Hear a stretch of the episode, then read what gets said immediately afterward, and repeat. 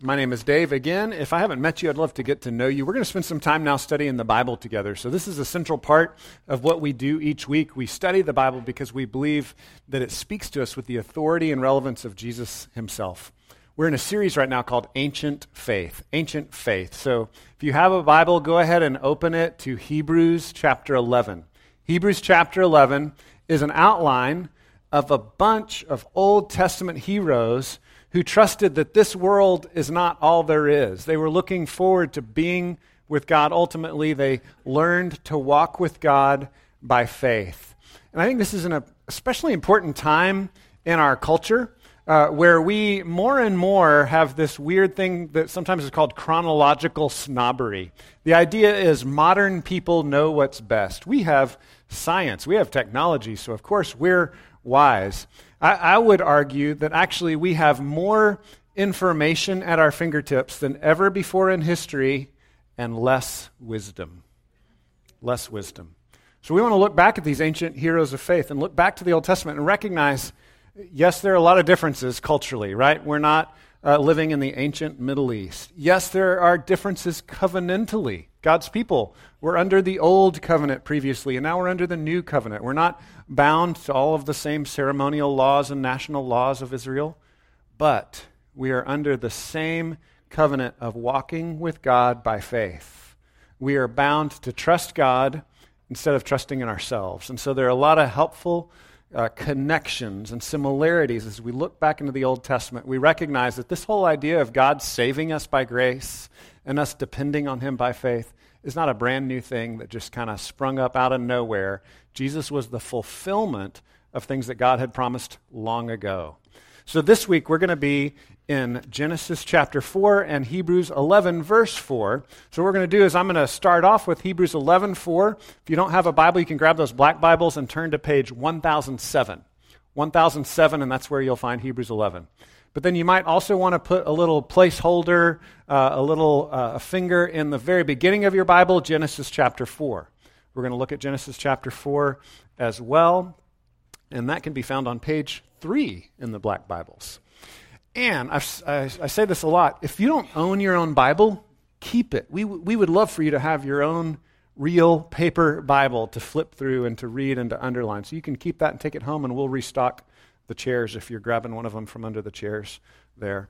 Um, so, the sermon today is called Sibling Rivalry. Sibling rivalry. What we have in our story are the first two sons of Adam and Eve. And it's a story of contrasts. Remember in Genesis chapter 3, we have the fall into sin.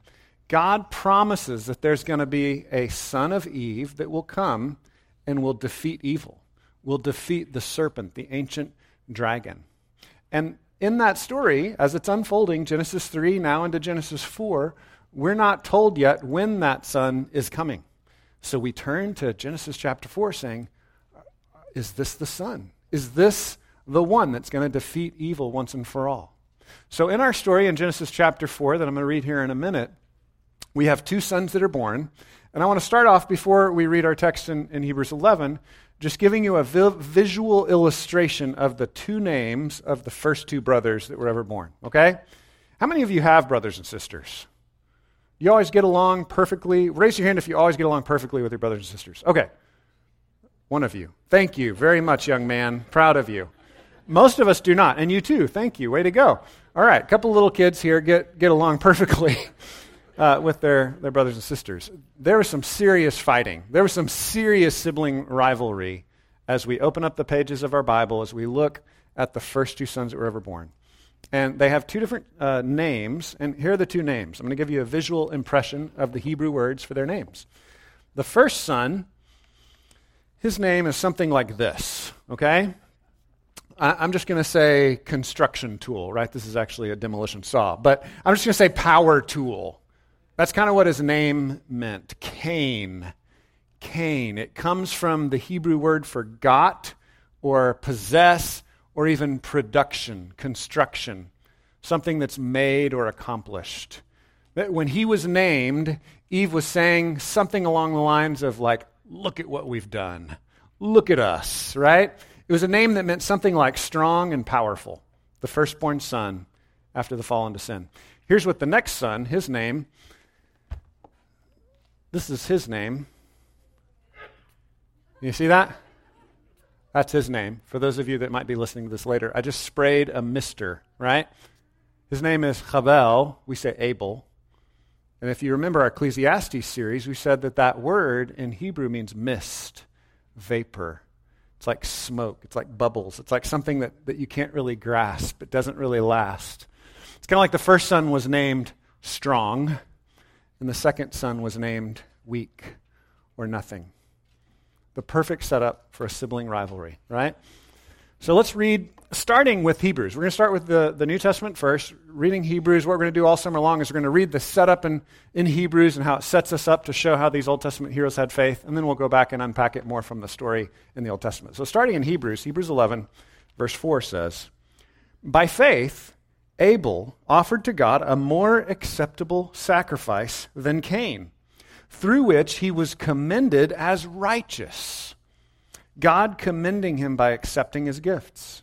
And through his faith, though he died, he still speaks. So Abel was commended as righteous by faith. Again, we see these connections Old Testament to New Testament. In the same way, we are commended by faith. Do we know more of the details about how God does this through Jesus, forgiving us and giving us life, taking our sins on the cross? Yes, we, we have more details, and that's a glorious and beautiful thing.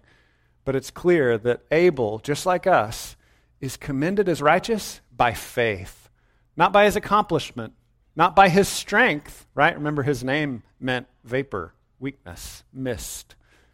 He was commended by his faith, by simple trust in God. Let me pray for us, and then we'll unpack the details of the story from Genesis 4. God, thank you that you love us. Thank you that you speak to us through your word. And we pray that we would hear your voice. Help us that think we know these stories to remain open to what you have to say. There's more you want to reveal to us. You want to guide us. You want to shape us to be more like Jesus. And Lord, help those of us that are uh, questioning, that are skeptical, to be open minded that you speak. Help us to hear your words. We pray in Jesus' name. Amen. So, the big idea sibling rivalry is a contrast between two brothers. Often uh, in the New Testament and the Old Testament, we're, we're given two ways that we can relate to God. And Hebrews 11:4 tells us one was by faith. Abel related to God by faith. His name means mist or vapor. Cain, his name means strong. He related the opposite of faith. What's the opposite of faith? It's by his strength. And so we're going to get a series of contrasts here. The first contrast in my outline is strength versus weakness. Two ways to relate to God strength versus weakness. The second contrast we're going to get as we look at Cain and Abel is murder versus love. Murder versus love. It's a little easier for you to guess which one's the good and bad on that one, right? Murder versus love. The third contrast is judgment versus condemnation. I mean, commendation. I'm going to mix that word up a lot. Judgment versus commendation, commending, right? The approval of God. Judgment versus commendation. So we've got three contrasts. We're going to start with the contrast of strength versus weakness. And so now we'll turn to Genesis 4 and we'll start looking in detail at this story. As I said, in the black Bibles, you can find it on page 3 in my Bible, slightly different edition, it's page four. It's going to be somewhere around there, right? Very beginning of the Bible, Genesis chapter four. It's the fourth chapter in our Bibles. And we have the contrast set up here of strength versus weakness. And we're going to see this in the first few verses of the story as it unfolds. Strength versus weakness. Verse 1 says Now Adam knew Eve, his wife. That's the biblical kind of knowing. Adam knew Eve, his wife, and she conceived and bore Cain saying, I have gotten a man with the help of the Lord. So, as I said, there's a word play in the Hebrew there. Cain and gotten sound similar. Uh, and this word is used in a lot of other ways, as I said, to mean like production or strength or accomplishment. And so she says, He's Cain. I've gotten a man. I've produced a man with the help of the Lord. Verse 2. And again, she bore his brother Abel. Abel, it doesn't even tell us. Abel just means mist or vapor. Now, Abel was a keeper of sheep, and Cain a worker of the ground. In the course of time, Cain brought to the Lord an offering of the fruit of the ground, and Abel also brought of the firstborn of his flock and of their fat portions. And the Lord had regard for Abel and his offering, but for Cain and his offering he had no regard. So Cain was very angry, and his face fell. They both bring offerings. One is just something, the other is the fat, the best. And God says, This is a good offering, and this is a bad offering. They're in relationship with God, they're in the relationship with the Lord, Yahweh, the Jehovah of the Old Testament. And He says, This is good, and this is bad. Now, again, I want to back up and say, what, what's the expectation that we have here of, of Adam and Eve? The expectation of Adam and Eve is that they're going to have a son that's going to defeat evil. They have their firstborn son. He's strong. She names him strong, gotten, production, accomplishment. And she's assuming, that's what the, that's what the story is setting us up for. She's assuming that he is going to defeat sin and evil once and for all. And so I want you to begin reading the Old Testament as a story. Doesn't mean it's not true, but it's written as a story uh, with all the twists and turns and irony and surprises of any great story. These are stories with suspense. We're left hanging in Genesis chapter 3. Adam and Eve have just blown up the whole world and ruined everything by their sin. And then God promises, but you're going to have a son that's going to fix it. Chapter 4, we start chapter 4. She has a son. She names him Strong, Production, Gotten, Look at what I've done, Accomplishment. She names the other son Mist, Vapor. We have this contrast between strength and weakness. Strength and weakness. And this is really important for us, especially in this congregation, Grace Bible Church. I don't know all of you really well, but I know many of you. And the Lord has blessed us with a very strong congregation. Many of you are very gifted. You're physically strong, you're intelligent, you're good looking. God's given you a lot of great experiences. You've accomplished great things. So there's a temptation that you will have that you need to be especially attuned to. You'll be tempted to rely on your strength, to brag about your accomplishment, to think that your strength gives you a special place of blessing before God. Instead of recognizing, like Isaiah in Isaiah chapter 6, that when you stand before a holy God, you, I, we are undone. We should say, Woe is me. When we stand before a holy God, we should say, I am but a vapor. I'm a mist. I am unholy. I am a sinner. And so we have to figure out what do we do with actual strengths that God has given us when those strengths do not win us a seat at God's table? What are those strengths for? What do they tell us about God? Do they, do they speak that we're sinless and we're better than other people? Or are they just gifts that God has temporarily given to us to use for His glory? I believe it's the second. As we stand before God, we should have the attitude of seeing ourselves like Abel, a mist, a vapor, not like Cain, and stand before God and say, Look at, look at me, look at how strong I am, look at how great I am. Leonard Bernstein has been quoted uh, talking about the most difficult instrument to play. So, Leonard Bernstein was this super famous conductor of the New York Philharmonic Orchestra, well known musician, great thinker about music. He was asked, What's the most difficult instrument to play? And without hesitation, he replied, The second fiddle. The second fiddle. Do you get it?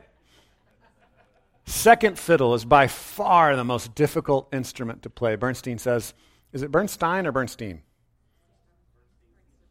Steen. Okay, I'm going to go with uh, majority vote Bernstein. Okay.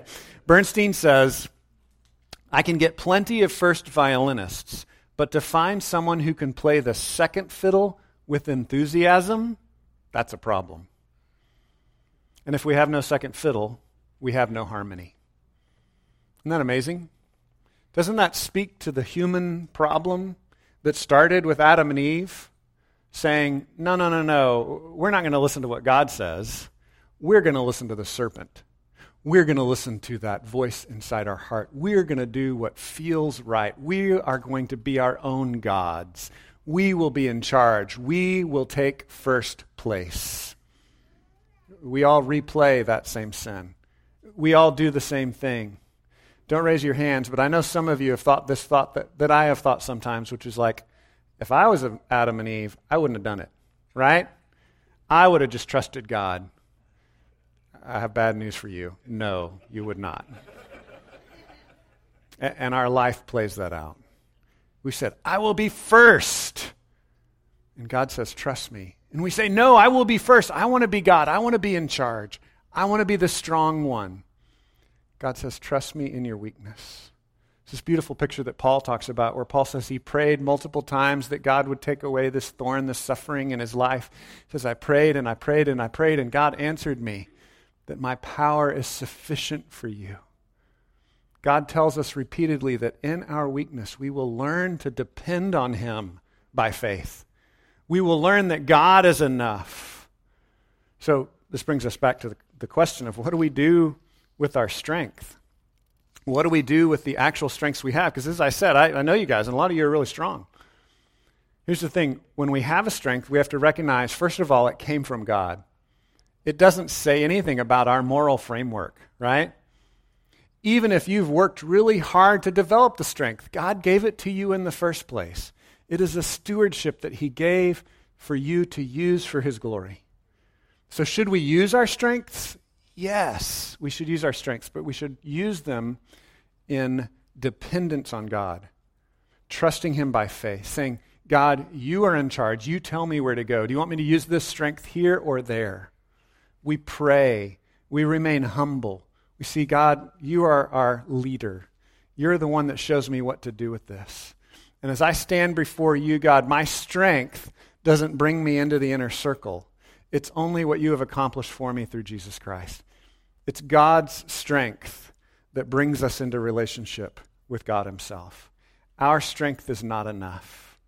Our, even our righteous acts are as filthy rags, the prophet Isaiah says the best that we can do is not enough. When we stand before God, we stand before God Abel, a mist, a vapor, nothing. But God doesn't leave it there. He says, I love you. I'm going to send my son Jesus to give you strength, to bring you to myself. It's fascinating here when we look at the actual offerings that they give because Hebrews 11 says this is a, a play out of how they saw God, right? And so the way that they brought offerings to God is a reflection of their heart posture towards God. And so the picture is that Cain just gave something and Abel gave the best, the fat portions, right? I love that word. Um, let me read it again. It says in verse 3 In the course of time, Cain brought to the Lord an offering of the fruit of the ground, right? this is not about the fruit of the ground versus the animals, right? Some people get off sidetracked on that. No, it's the contrast here is Cain brought something and Abel brought the best that he had. That's the contrast. And that shows us, that gives us a picture into their hearts, right? Hebrews 11 draws that connection for us. It says, This is telling us something about what they believed about God. Cain approaches God and he's like, I'm strong. I'm accomplished. Yeah, I'll give you something, God. Abel comes before God and is like, I'm nothing. I'm going to give you the best that I have. I'm going to give you my heart. There's a difference between uh, giving God something and giving God the fat portions. Uh, fat portions, think, think like moist brisket, burnt ends, the, the fatty, right? Like that's, that's what they're saying here. If, if you're not a meat eater, think ice cream.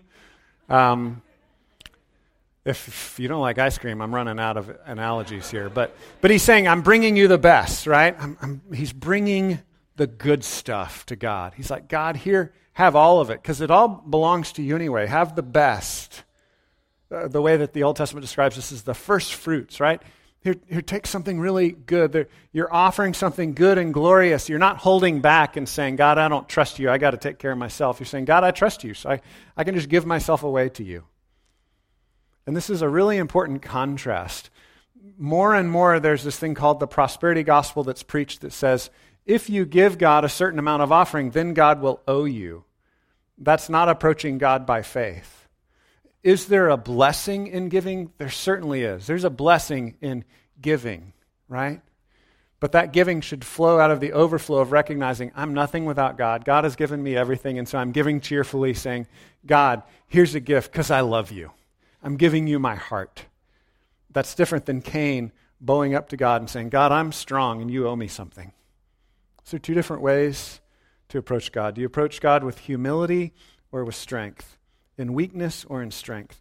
Abel gave God his heart, Cain gave God a ritual. He just went through the motions. And this is really interesting because this simultaneously condemns both religion and indulgence, right? This is condemning both religion and indulgence. Sometimes we get off the train of the gospel way of relating to God by faith, trusting that God is a God of grace and approaching Him by faith. Sometimes we fall off that through religion, through ritual. So, my question for you is Is there kind of a going through the motions where, like Cain, you're approaching God with your strength and saying, God, I'm strong, you owe me. God, I've done the right thing, now you better bless me. God, I'm putting my quarters into your vending machine. I gave a little, you owe me more now. I read my Bible five days this week. God, you better, you better bless me. We can often do good things and then demand blessing from God. Doesn't mean we should stop doing good things. It means we should approach God with the right heart. Are there rituals that you're falling into where you're like, this is, this is a good thing I've done? I'm strong. I'm good. God should bless me. I'm better than those other people, right? You, have you begun to approach God in that way, which is not the way of faith? This also condemns um, self indulgence. Is there a way that you're relying on self indulgence?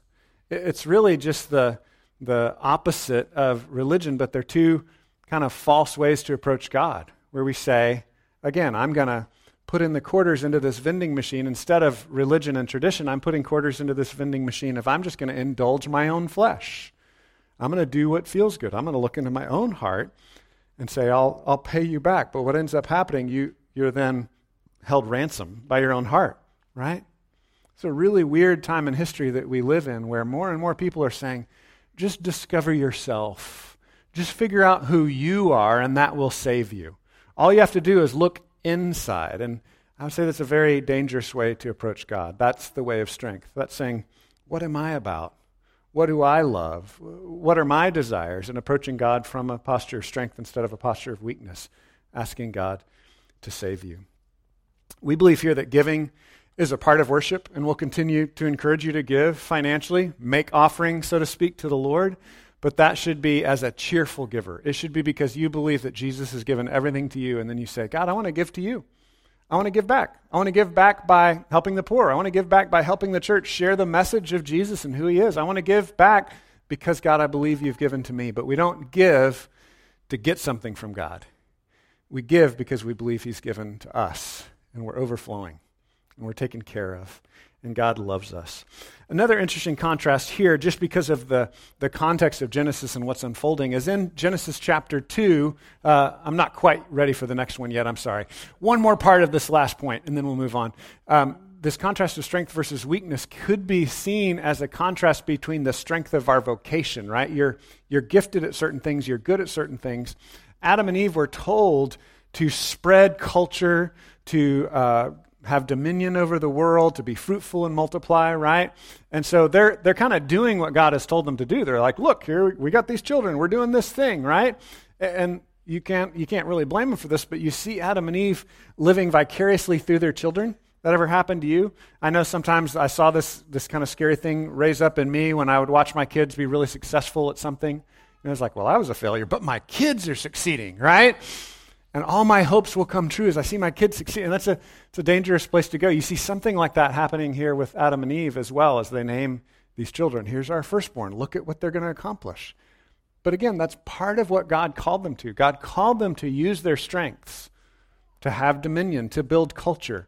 Here's the thing that commission that God gave to Genesis and to all humanity in Genesis 1 and 2, we are all bound to that, right? You are to go to work. You are to be strong. You are to be gifted. You are to use your gifts to serve other people and glorify God. But those won't work right unless you're coming under what was Jesus' final words in Matthew 28, the Great Commission. So it's really important for us to nest what I would call the cultural commission under the Great Commission. the cultural commission doesn't work. Using our strengths for God's glory won't work unless we are apprenticing ourselves to Jesus. That's the Great Commission. He says, Make disciples of all nations. Teach them to obey me. Baptize them in the name of the Father, the Son, and the Holy Spirit. Remember that I'll be with you always until the end of the age. We've got the, the Great Commission, Jesus' final marching orders. Go tell people that I'm here, that I've come for them, that I love you, that I've died for your sins. And we've got the Cultural Commission build cities, have jobs, build families, right? Cultural Commission only works when it's nested, when it's in submission to the Great Commission. All right, next point murder versus love. Murder versus love. Uh, verse 5 again, we'll repeat. It says in verse 5 But for Cain and his offering, he had no regard. God did not regard his offering, didn't approve of it. So Cain was very angry, and his face fell. The Lord said to Cain, Why are you angry, and why has your face fallen? If you do well, will you not be accepted? Here we see a relationship of God with Cain. God is pleading with Cain not to go the way of Adam and Eve and say, I refuse to live in submission to you. He's pleading with Cain to come back to him in relationship as a good father. Why are you angry? Why is your face fallen? If you do well, will you not be accepted? And if you do not do well, sin is crouching at the door. Its desire is contrary to you, but you must rule over it. So, what happened? Did Cain come back to God and say, You know what, you're right. Help me, God. I need your help. No, he said, I can do this on my own. I'm the strong one. I can take care of this problem. Verse 8 Cain spoke to Abel, his brother. And when they were in the field, Cain rose up against his brother Abel and killed him. Then the Lord said to Cain, Where is Abel, your brother? He said, I do not know. Am I my brother's keeper? The answer to that question is yes. At least we should be. The Lord said, What have you done? The voice of your brother's blood is crying to me from the ground. Murder versus love. Murder versus love. We have the strong one that says, How dare you, God, disagree with me? I'm going to have to take matters in my own hands. Versus love. Am I my brother's keeper? Yeah, actually, you are. Jesus talks about this pretty clearly in the Gospel of Luke, the parable of the Great Samaritan. He's like, Well, who is my brother? I don't really have to love everybody, do I? And Jesus makes it pretty clear. Yeah, you do. If you're going to follow Jesus, you got to love everybody. Be careful about the ethic of neutrality. Be very careful about the ethic of neutrality. It's easy for you and me to think, I haven't murdered anybody, right? So I'm good. God calls us to love. God calls us to love. And it all starts with this heart posture towards God, where Cain is like, How dare you not accept what I've given you? How dare you, God, not function the way I want you to function? Now, we're tempted to read this and read it simply in just a performance kind of uh, way of, of reading things because as human beings, we're always slipping back into that. So I want to give you a really helpful New Testament verse that kind of summarizes how we should relate to God, not by our works, but by grace. That's Ephesians 2 8 through 10. Really good verse for you to memorize as just kind of like a template for this is how I relate to God. I am not saved by my performance, by the works that I do. I'm saved by God's grace, which I receive by faith. That means I trust in God's graciousness. I trust in God's kindness, that Jesus saves me by taking my sins upon himself on the cross by giving me his resurrection life. I can't save myself. But then it goes on, Ephesians 2 8 through 10, and, in verse 10 to say, But there are good works that God has made us to do, right? There are good works for us to do. And so there's a very clear contrast there. We don't relate to God by what we can do, we relate to God by what he's done to us. So when we read that and we read everything that Hebrews says about the way that Abel related to God, it's clear to us that God wasn't saying, if you do well, right? Like if you perform, and you're perfect, then I'll bless you and everything will be fine, right? He's saying, Come back to me. It's an invitation to come back to God. So I want you to hear this very clearly. Right now, you might be really frustrated with God. Things have not gone well with you. And you are tempted to double down on your strength. You're tempted to double down and do your own thing. And that, frankly, leads to murder. it leads to death. Back in the 70s, there was this thing where um, you could go to the mall and they would have these tigers, and there'd be like these little baby tigers that you could pet and have your picture taken with them. I had this done back in the 70s. I don't know if they do this anymore. I don't think they even have malls anymore. Do malls exist? I don't know. And it was they were so adorable. They were soft. They were like little puppy dogs, right? And you could pose with these little tigers. What God is saying here is that this little tiger that seems so soft and cuddly, sin, is something that's going to grow into an evil monster and kill you. There's a picture.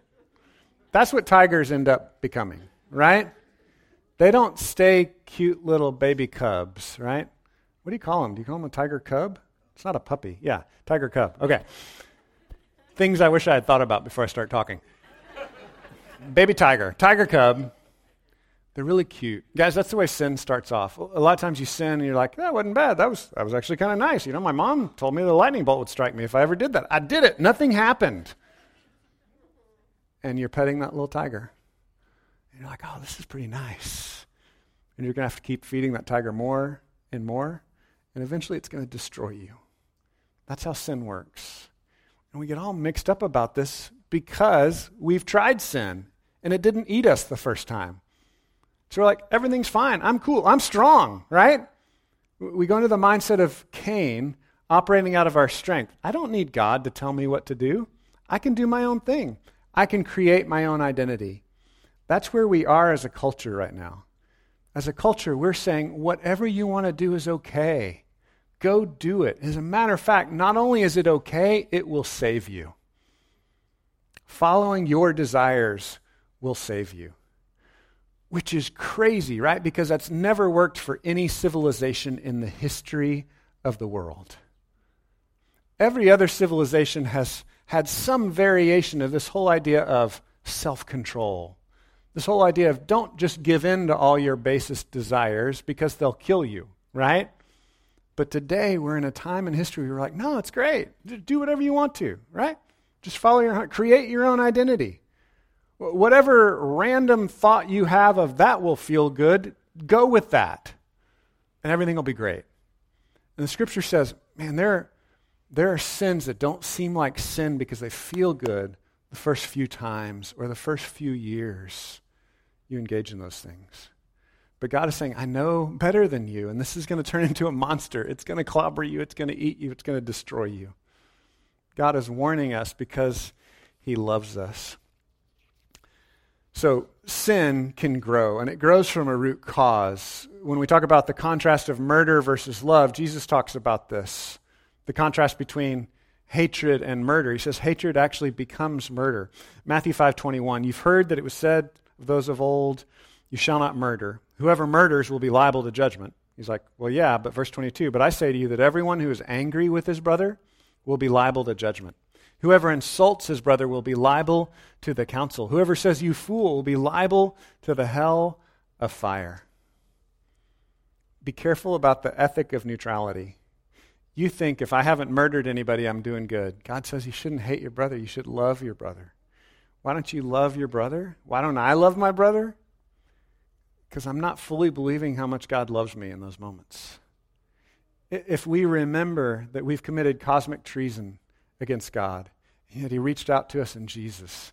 That will melt our heart. That will begin to change us so that we no longer hate our brother in the same way. First John talks about this quite a bit. We'll begin to love our brother. And John is clear in First John. He's like, little children, I, I write these things so you may not sin. But if you do sin, you have an advocate, Jesus Christ, the righteous one. So there's this pressure on us. Love your brothers. Love your brothers. You don't love your brother? Go to Jesus. Jesus, I'm struggling. I don't love, I don't love my brother. Matter of fact, I'm pretty angry at my brother. Pretty angry at my sister. Pretty angry at my neighbor. Run to Jesus. Say, Jesus, help me. But don't give in to that anger. Don't justify that anger. Here's the thing on anger, y'all. Anger is one of those things where we can imagine just anger, right? I think it often comes from a place of justice. Scripture's pretty clear, though we don't see everything we are not perfectly just like God. So, anger plus human being is a very dangerous combination. It's a very dangerous combination. Now, there are, again, there are times when we should be righteously angry about injustice. We just have to know that that is very dangerous. We're playing with fire. James says it this way in James chapter 1 Know this, my beloved brothers. Let every person be quick to hear, slow to speak, slow to anger. For the anger of man does not produce the righteousness of God. So again, I can, you know, go into my philosophical mode and be like, I can imagine righteous anger, and that, that's appropriate. Okay, but it will not accomplish the righteousness of God. It's not going to get you there. Another way of saying it is your self righteous anger will only get you so far as the strength of Cain will. But if you take that righteous anger, like, God, this just seems wrong, but here you go. I'm giving it to you because, God, you're the judge. We offer it to Him. That's it's a pattern of prayer we see again and again in the Psalms. God, why, why are you letting this happen? Why are you letting this injustice go on? Okay, God, act, move, bring justice, Lord. We give those things to Him, recognizing my anger can't accomplish God's righteous uh, desires. Proverbs 29 11 says, A fool gives full vent to his anger, but a wise man keeps himself under control. Fool gives full vent to his anger, but a righteous man keeps himself under control. Just to be clear, the, the Christian virtue of self control does not mean you never feel the anger. It means you're constantly offering it back to God. Like, man, I'm angry about that. All right, Lord. Lord, you got more business. Here we go. Lord, I'm angry. Will you do something with this? Will you help me? Will you accomplish your purposes? Will you show me what I can accomplish? Because I know I cannot accomplish your righteousness through my anger. Help me. Show me a next step I can take. Maybe I should report this to the law. Maybe I should do something. But I know I can't fix it all myself. And we constantly offer those things back to the Lord because a fool gives full vent to his anger, but a wise man keeps himself under control. Anger is like a little tiger cub that'll eventually eat you alive. Okay, I'm skipping some notes here. We're running out of time. The last contrast is judgment versus commendation. Commendation. We are commended by God if we approach Him by faith, or we are judged by God if we say, I can do my own thing. I don't need you, God. Right? Judgment versus commendation.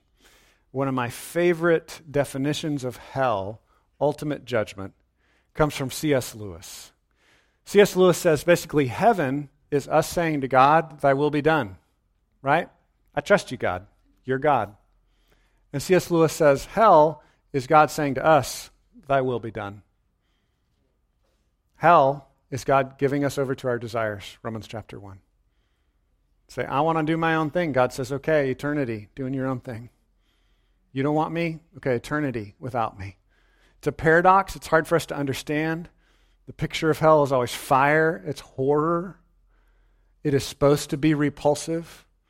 There's a lot of uh, former evangelicals talking about, I can't believe in Jesus anymore because hell exists. Um, when Jesus talks about hell, he's like, it should be horrifying. The idea that people would not want to be with God, like, yeah, we should be repulsed by that. It should make you feel sick. It should make you cry. It is repulsive. It is awful. And hell is the greatest monument to free choice in the Bible. God's saying, okay, here you go. You, you want to be without me? Okay, you, you can be without me. As I said, that's a paradox because it's hard to understand how you can be without the source of life. There's, there's some kind of like way we actually survive, but we survive and it's like eternal death. Jesus says it's like fire. It's like being forever locked out of the party that we want to be inside of.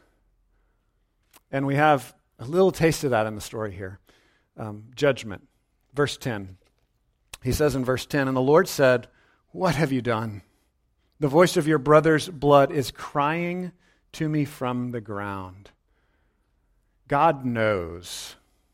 I said before, sometimes we sin, it feels good, nothing happens, and we're like, my mom was wrong. I can get away with this. But God knows. He's like, I, I hear, I see, I know what's happened. Your brother's blood is crying out from the ground. Verse 11, and now you are cursed from the ground, which has opened its mouth to receive your brother's blood from your hand. When you work the ground, it shall no longer yield to you its strength. You shall be a fugitive and a wanderer on the earth. As the story unfolds in a narrative fashion, again, these are stories that are teaching us something. we see a replay and a, a deepening of what happened with Adam and Eve, right? There's a further curse of the ground and the farming. There's more difficulty and more pain here that Cain's going to experience. And there's also more wandering and distance from paradise. And so we see two of the curses from Genesis chapter 3 kind of uh, increased here in Cain's sin. It goes on in verse 12 uh, When you work the ground, it shall no longer yield to you its strength. You shall be a fugitive and a wanderer on the earth. This is a fascinating wordplay. Again, it's not the exact same Hebrew uh, word, but it's Hebrew parallelism, where Cain's name means something like strength and production. And he's saying, yeah, the curse now is the ground is not going to give you its strength and its production any longer. Verse 13 Cain said to the Lord, My punishment is greater than I can bear. Behold, you've driven me today away from the ground and from your face. I shall be hidden. I shall be a fugitive and a wanderer on the earth, and whoever finds me will kill me. Verse 15. It's a little taste of mercy here, God says. Then the Lord said to him, Not so. Cain's like, This is too much. This is too much. This is too much. God says, Not, not so. If anyone kills Cain, vengeance shall be taken on him sevenfold. And the Lord put a mark on Cain, lest any who found him should attack him. Then Cain went away from the presence of the Lord and settled in the land of Nod, east of Eden. Nod means the land of wandering. So he goes off and he settles in the land of wandering. He's farther out.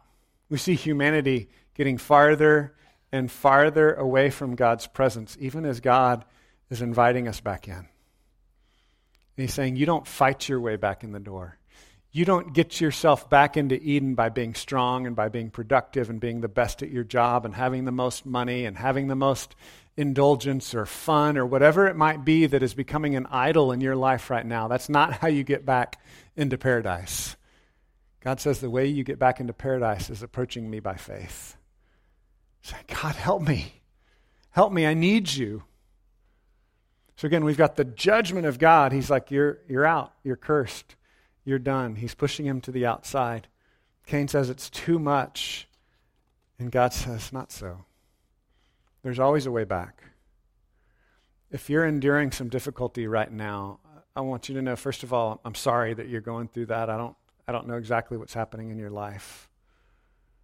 But you may be feeling, man, God is hurting me. He's casting me out. He's pushing me aside. It's too much for me to bear. And God is saying, Not so. Come back to me. Come back to me. God is a God of grace. He continually reveals himself as a God of grace. Even in Old Testament passages that we read on a first reading because of our obsession with works and performance, we read it as God being harsh and unfair. God is always saying, Now come back to me. When Jesus was preaching in the New Testament, he's saying, The door is open. Come on in. Repent. Turn from self, turn from sin, turn from your own strength, and come back in. And by faith in Jesus, we can receive the commendation of God. There's this other alternative setup between pride and humility. One way to, to kind of summarize this whole story is it's a contrast between the pride of Cain and his strength and the humility of Abel. And 1 Peter 5 5 says that God opposes the proud, but he gives grace to the humble. God opposes the proud, but gives grace to the humble. If you are proud of who you are and what you've accomplished, God is not saying that your strengths are worthless and they can never be used. He's just saying you can't beat yourself in to the throne room of God with your accomplishment. He's saying, humble yourself before Him and recognize your need of Him. We all need God no matter what we've accomplished. So God opposes the proud, but He gives grace to the humble. That's an invitation to come in. I don't know if y'all have ever heard this, but it's purported that the captain of the Titanic said, Even God can't sink the Titanic. Have y'all ever heard that before? Even God can't sink the Titanic. A lot of the engineers and builders threw around the word unsinkable, right? Very dangerous. Spoiler alert, the Titanic actually sank. I don't know if you know the whole story. But it's this great ship that was supposed to be unsinkable, and yet it sank. Pride comes before the fall. It's a story that's played out again and again. When we bow up to God, we receive judgment. He says, Thy will be done. You want to be powerful on your own without me? Okay, do your own thing. But when we humble ourselves before God, when we approach Him by faith and say, God, I need you, will you save me? Will you teach me? Will you apprentice me? Will you help me to follow you? God gives grace. He says, Come on in. I love you. So, number one, if you're in a place right now where you feel like, God, your judgment is too much, I want you to hear God saying, Not so. Not so. Come to me, humble, and I will give you grace. Number two, trust in Jesus. Again, it's the same God. It's the same God who is both a judge of evil, but a commender of those who recognize their need. It's the same God, but we have the details. The details are beautiful. Jesus Christ came and he fulfilled every Old Testament prophecy, he fulfilled every Old Testament ceremony, he fulfilled every Old Testament narrative, right? Abel is like a type of Christ who died, and yet his blood cries out. And the scripture is clear that everything we need is found in Jesus Christ. He, he takes our sin upon himself and he gives us his righteousness. His blood was spilled to pay for your sin and to pay for my sin. But the author to Hebrews goes on to say there's an even better story that we have. There's this theme that plays out throughout Hebrews. I'm going to read Hebrews 11:4 again and kind of tie it together with this, this mega theme of the whole book. By faith, Abel offered to God a more acceptable sacrifice than Cain, through which he was commended as righteous, God commending him by accepting his gifts. And through his faith, though he died, he still speaks. Through his faith, though he died, he still speaks. In that way, he was like Christ. He took the place of weakness he became a sacrifice for others, and his story still speaks to us. His blood, though, cried out for vengeance, right? His blood cried out for God to come in and say, This is wrong. This can't continue to happen. Uh, there's a difference in the blood of Jesus. The very next chapter in Hebrews, in Hebrews 12 24, says that we should come to Jesus, the mediator of a new covenant, to his sprinkled blood that speaks a better word than the blood of Abel. The word speaks is one of the most repeated words in the book of Hebrews. The book opens up in Hebrews chapter 11 or chapter 1 in Hebrews chapter 1 says that God has spoken in many different ways and many different times, but he's speaking in these last days by his son. Here, we're starting off the series with Abel. Abel speaks. All these Old Testament heroes still speak, but there's a better speaking, even that we hear from Jesus. He speaks a better word. Hebrews 11:24 The sprinkled blood of Jesus speaks a better word than the blood of Abel. See that you do not refuse him who is speaking.